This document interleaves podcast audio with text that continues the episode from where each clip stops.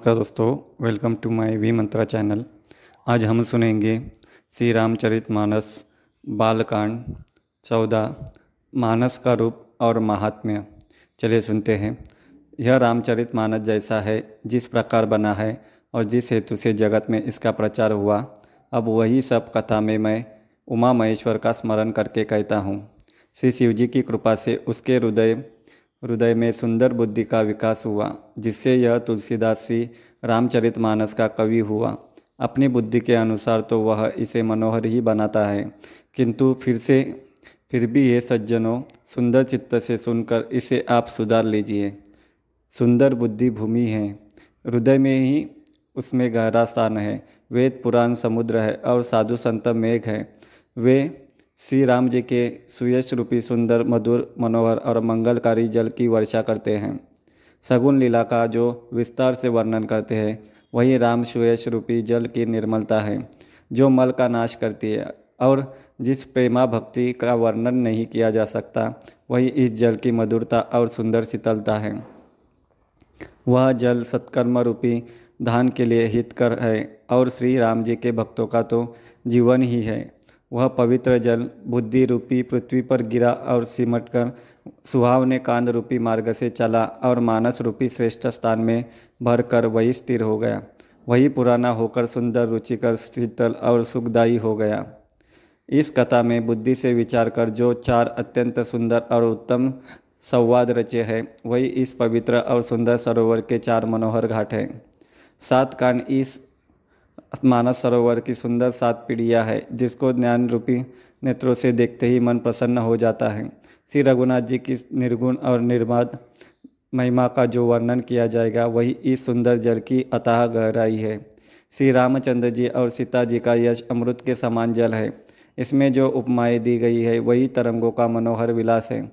सुंदर चौपाइया ही इसमें घनी फैली हुई पुर पुरीन है और कविता की युक्तियाँ सुंदर मणि उत्पन्न करने वाली सुहावनी सिपियाँ हैं।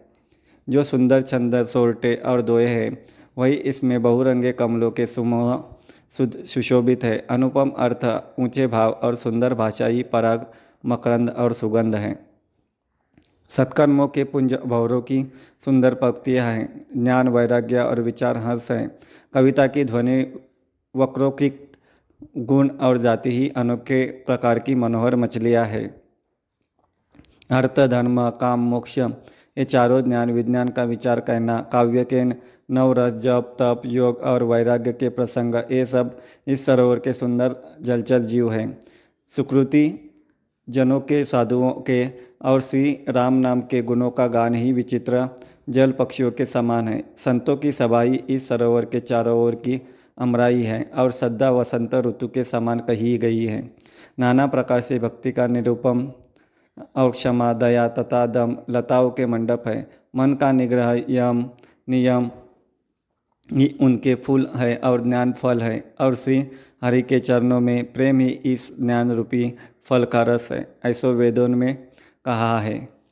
इसमें और भी जो अनेक प्रसंगों की कथाएँ हैं वे ही इसमें तोते, कोयल आदि रंग बिरंगे पक्षी हैं। कथा में जो रोमांच होता है, वही वाटिका बाग और वन में होता है। जो सुख होता है, वही सुंदर पक्षियों का विहार है। निर्मल मल ही माली है, जो प्रेम रूपी जल से सुंदर नेत्रों को द्वारा उनको सिंचता है।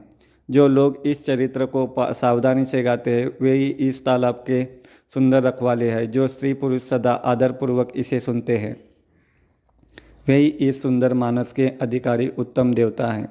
जो अति दुष्ट और विषयी है, वे अभागे, बगुले और कौवे हैं, जो इस सरोवर के समीप नहीं जाते क्योंकि यहाँ धोंडे, मेंढक और सेवार के समान विषय रस की नाना कथाएँ नहीं है। इसी कारण बेचारे कव्य और बगुले रूपी विषयी लोग यहाँ आते हुए हृदय में हार मान जाते हैं, क्योंकि इस सरोवर तक आने में कठिनाइयाँ बहुत हैं। श्री राम जी की कृपा बिना यहाँ नहीं आया जाता घोर कुसंग ही भयानक बुरा रास्ता है। उन कुसंगियों के वचन ही बाघ सिंह और सांप हैं। घर के कामकाज और गृहस्थी के भांति भांति जंजाल ही अत्यंत दुर्गम बड़े बड़े पहाड़ हैं। मोह, मद, अमान ही बहुत से बिहड़ वन है और नाना प्रकार के कुतर्क ही भयानक नदियाँ हैं।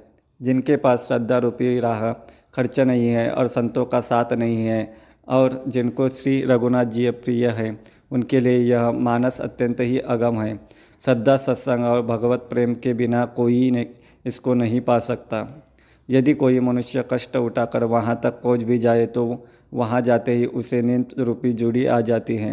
हृदय में मूर्खता रूपी कड़ा, बड़ा कड़ा, जाड़ा लगने लगता है, जिससे वहाँ जाकर भी वह अबागा स्नान नहीं कर पाता। उससे उस सरोवर में स्नान और उसका जलपान तो किया नहीं जाता हुआ अभिमान सहित लौट आता है। फिर यदि कोई उससे पूछने वाला आता है तो वह सरोवर की निंदा करके उसे समझाता है। ये सारे विघ्न उसको नहीं व्यापते, जिसे श्री रामचंद्र जी सुंदर कृपा की दृष्टि से देखते हैं।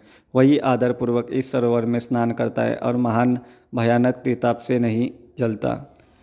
जिनके मन में श्री रामचंद्र जी के चरणों में सुंदर प्रेम है, वे इस सरोवर को कभी नहीं छोड़ते। हे भाई, जो इस सरोवर के स्नान करना चाहे, वह मन लगाकर सत्संग करें।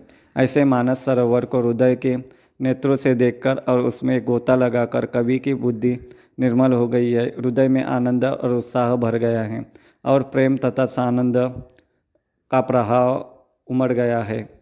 उससे वह सुंदर कविता रूपी नदी बह निकली, जिससे, जिसमें श्री राम जी का निर्मल यश रूपी जल भरा है। इस का नाम सरयू है, जो संपूर्ण सुंदर मंगलों की जड़ है।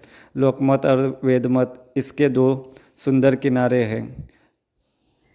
यह सुंदर मानस सरोवर की कन्या सरयू नदी बड़ी पवित्र है और कलयुग के पाप रूपी तिनको और वृक्षों को जड़ से उखाड़ फेंकने वाली है।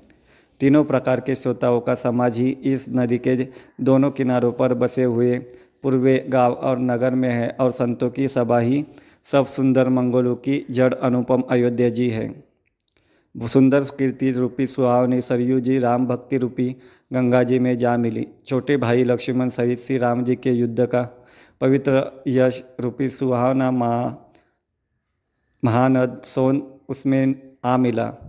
दोनों के बीच में भक्ति रूपी गंगा जी की धारा, ज्ञान, वैराग्य के सहित सुशोभित हो रही है। ऐसी तीनों तापों को डराने वाली यह तिमुहानी नदी रामस्वरूप रूपी समुद्र की ओर जा रही है।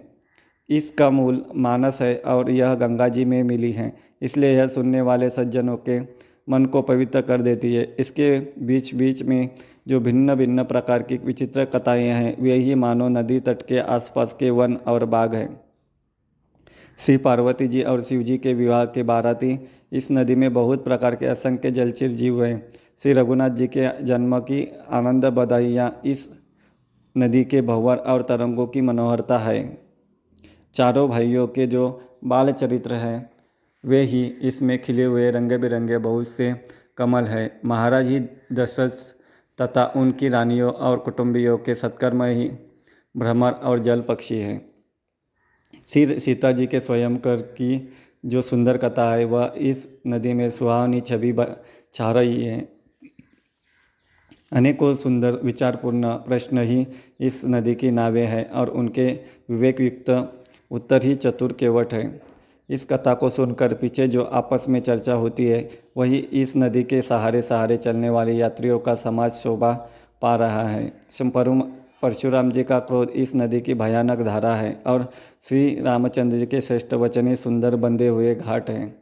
भाइयों सहित श्री रामचंद्र जी के विवाह का उत्साह ही इस कथा नदी की कल्याणकारी बाढ़ है, जो सभी को सुख देने वाली है। इसके कहने सुनने में जो हर्षित पुलकित है, वे ही पुण्यात, पुण्यात्मा पुरुष हैं, जो प्रसन्न मन से इस नदी में नहाते हैं।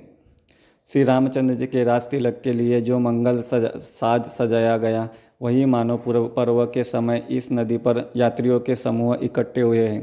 कैकेयी की कुबुद्धि ही इस नदी में कई, काई है, जिसके फलस्वरूप बड़ी भारी विपत्ति आ पड़ी। संपूर्ण अनगणित उत्पातों को शांत करने वाला भरत जी का चरित्र नदी तट पर किया जाने वाला जप यज्ञ है। कलयुग के पापों और दुष्टों को अवगुण के जो वर्णन है वही इस नदी के जल का कीचड़ और बगुले कव्य हैं। यह कार्तिकी रूपी, कीर्ति रूपी ने नदी छह ऋतुओं में सुंदर है। सभी सम, समय यहाँ परम सुहावनी और अत्यंत पवित्र है। इसमें शिव पार्वती का विवाह हेमंत ऋतु है। श्री रामचंद्र जी के जन्म का उत्सव सुखदायी शिशिर ऋतु है। श्री रामचंद्र जी के विवाह समाज का वर्णन ही आनंद मंगलमय ऋतुराज वसंत है। श्री रामचंद्र जी का वनगमन दुस्सह ग्रीष्म ऋतु है और मार्ग की कथा ही कड़ी धूप और लू है। राक्षसों के साथ घोर युद्ध ही वर्षा ऋतु है जो देवकुल रूपी धान के लिए सुंदर कल्याण कर, करने वाली है। रामचंद्र जी के राज्यकाल में जो सुख विनम्रता और बढ़ाई वही निर्मल सुख देने वाली और सुहानी शरद ऋतु है। सती शिरोमणि सीता जी के गुणों की जो कथा है, वही इस जल का निर्मल और अनुपम गुण है। सिर भरत जी का स्वभाव इस नदी की सुंदर शीतलता है, जो सदा एक सी रही, रहती है और जिसका वर्णन नहीं किया जा सकता। चारों भाइयों का परस्पर देखना, बोलना, मिलना, एक दूसरे से प्रेम करना, हंसना और सुंदर भाईपना इस जल की मधुरता और सुगंध है। मेरा अर्थभाव विनय और दीनता इस सुंदर और निर्मल जल का कम काल हल्कापन नहीं है। यह जल बड़ा ही अनोखा है, जो सुनने से ही गुण करता है और आशारूपी प्यास को और मन के मल को दूर कर देता है। यह जल श्री रामचंद्र जी के सुंदर प्रेम को पुष्ट करता है। कलयुग के सा, समस्त पापों और उसमें होने वाली ग्लानी को हर लेता है, श्रम को सोख लेता है, संतोष को भी संतुष्ट रखता है और पाप दरिद्रता और दोषों को नष्ट कर देता है। यह जल, काम, क्रोध, मद और मोह का नाश करने वाला और निर्मल ज्ञान और वैराग्य बढ़ने वाला है। इसमें आदरपूर्वक स्नान करने से और इसे पीने से हृदय में रहने वाले ताप मिट जाते हैं।